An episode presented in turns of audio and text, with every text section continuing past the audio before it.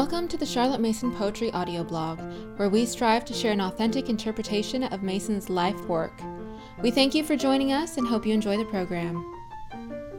Editor's Note by Heidi Bushback. As I mentioned in my previous article, Musical Drill Practices, I have felt for many years that Mason's music curriculum was sorely lacking the means to foster musical literacy in children. In my music training, I learned that children need to learn music internally, as we do a language through the ear and the body for both rhythm and pitch, before learning to read that language. Over the years, I didn't feel that singing folk songs and listening to a few classical pieces each term would really cut it, and so I began to think I needed to go elsewhere to find what my children needed for their music education. Had Miss Mason missed the mark in regards to the feast that is music? Where were the instruments, the ear training, the dance? As a certified music garden teacher, I knew that children needed to sing, to listen, to move, and play to music. They needed to listen and dictate. They needed to create.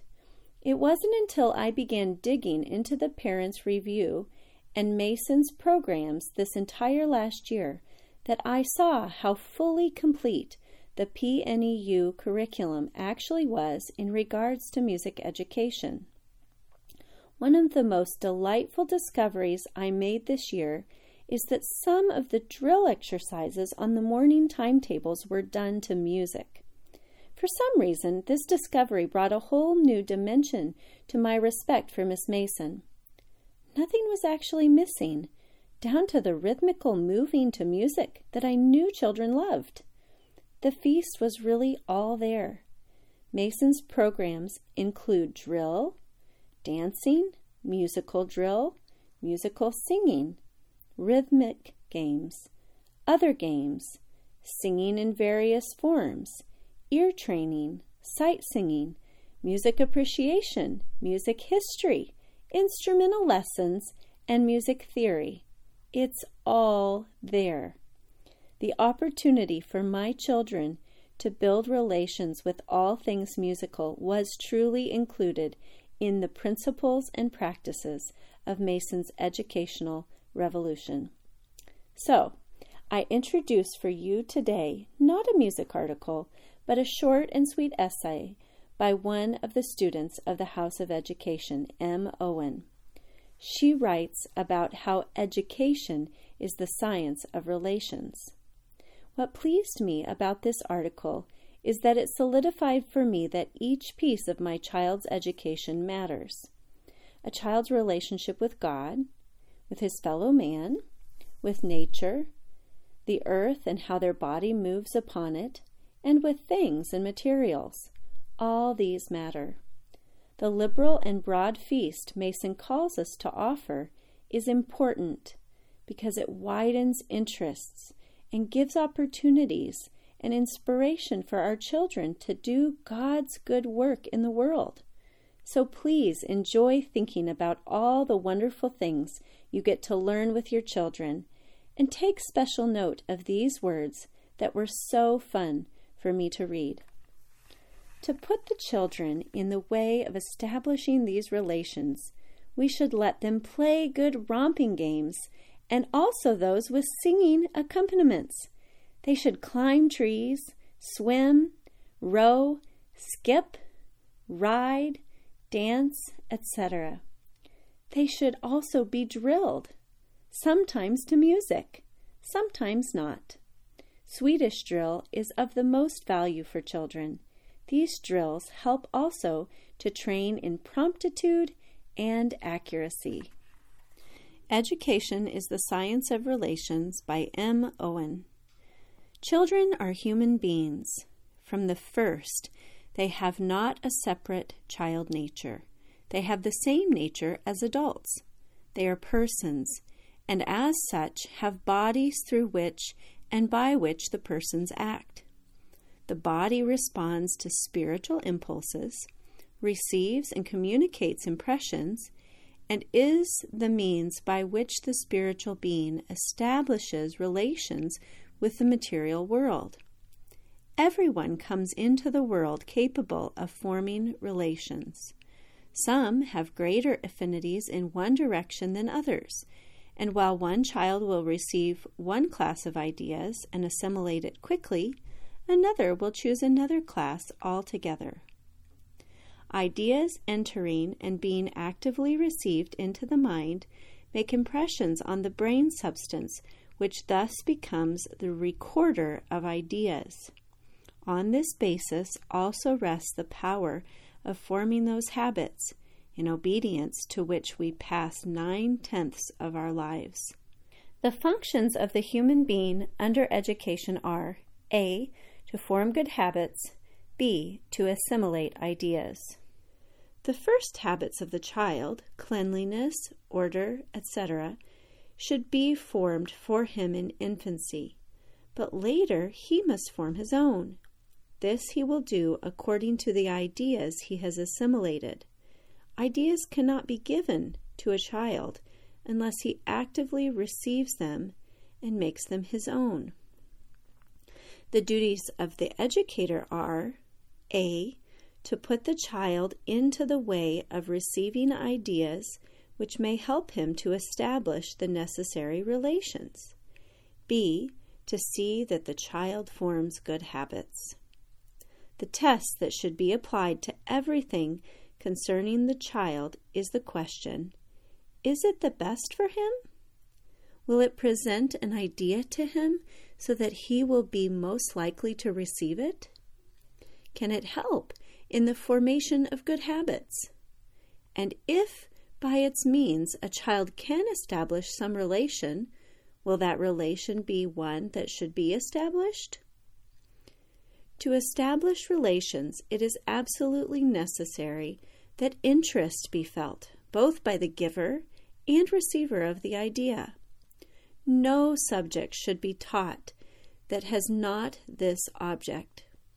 If a subject is taught in such a way that it stimulates interest, is a source of pleasure, is studied for the love of it, then the student acquires true knowledge and has established an intimate relation for life. Such interest is felt when the child studies from things, from nature, and from living books. All children love stories, and if their lessons were put before them in good books, full of life and interest, they would love them as much as their stories. The 5 relations which it is necessary for children to establish are their relations with God, of prayer, praise, love, and duty; their moral relations with their fellow creatures, including history, literature, duties of a citizen, etc. Their relations with nature and the world around them; their relations with the earth, including all sorts of bodily exercises; their relations with materials in handicrafts, etc. Dynamic relations, or those to do with bodily movement, are the most elementary, and we can see whether they have been established by a child's walk, speech, and general carriage and movements. To put the children in the way of establishing these relations, we should let them play good romping games and also those with singing accompaniments. They should climb trees, swim, row, skip, ride, dance, etc. They should also be drilled, sometimes to music, sometimes not. Swedish drill is of the most value for children. These drills help also to train in promptitude and accuracy. Games with rules should also be played, as cricket, hockey, rounders, etc. In order to establish relations with material, children should learn to be useful in household work, helping in every way in the garden, in the workroom, kitchen, etc. They should also learn handicrafts, needlework, sloyd cardboard work. For younger children, cutting out pictures accurately with scissors, various easy handicrafts, and general handiness. That with nature comes next. In order to establish this, three things must be felt by the children: joy in their work, interest in it, and the desire of accurate knowledge. The teacher must above all be interested herself, and she must be eager to learn. A system must be followed, but the teacher must remember that what the children want to learn, and not what she wants to teach, is of the greater importance. There are many branches in nature work which should be connected as far as possible. The physical geography of their own district, its flora, not only the names of the flowers, but all about them, where they grow, when they flower, how they are fertilized. Classify them, the daisy tribe, the butterfly tribe, not burdening the child with too many Latin names. Insects, too, birds, noticing the migrants, pond life, wild creatures and their habits. Domestic animals come in useful if it is difficult to reach wild ones. Children should be left with many whys, that they may find out answers when possible for themselves. Why have some flowers such bright colors and others have not? Why do some flowers open at night?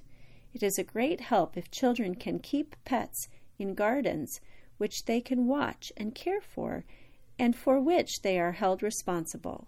Human relations should be established with kindred, friends, neighbors, by which is meant all persons with whom we come in contact, our fellow countrymen, past as well as present, societies, missionary, social, temperance.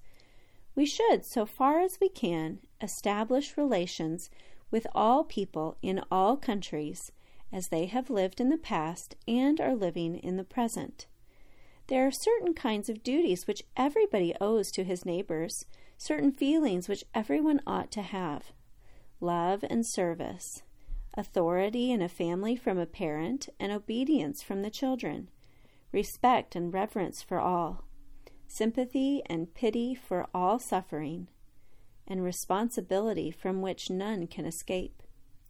It is very important that these human relations should be established, because true education aims at the complete development of the human being, and development cannot be complete unless these relations are established. If relations are not carefully established, the evil consequences are manifold. 1. The interests, and therefore the intelligence, are limited. 2.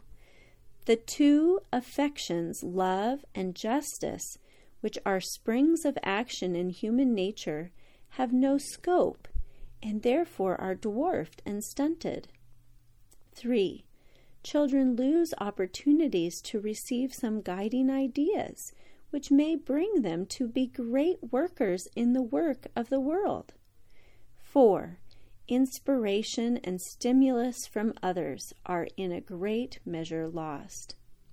These relations can be established in three ways: by theoretical instruction, i.e. definite moral teaching based on the 10 commandments and knowledge of self as a human being; schoolroom knowledge, the teaching of history as it deals with people and events, not with facts and dates; the teaching of literature in connection with history, languages, and geography. All these subjects must be taught with life and interest. Practical effort.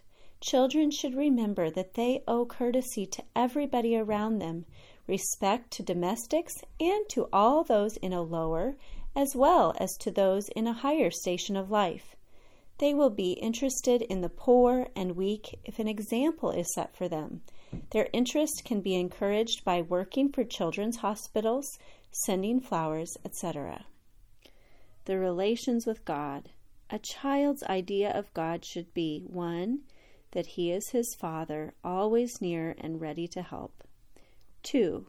That Christ is our King, and we must always be loyal and loving to Him. 3. That He is our Savior and the Savior of the world. Children must recognize the fact that they owe duty to God.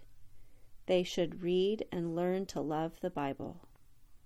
If you have enjoyed this episode, please leave us a rating or a review on iTunes. Thank you for listening to the Charlotte Mason Poetry audio blog. We hope you enjoyed the program.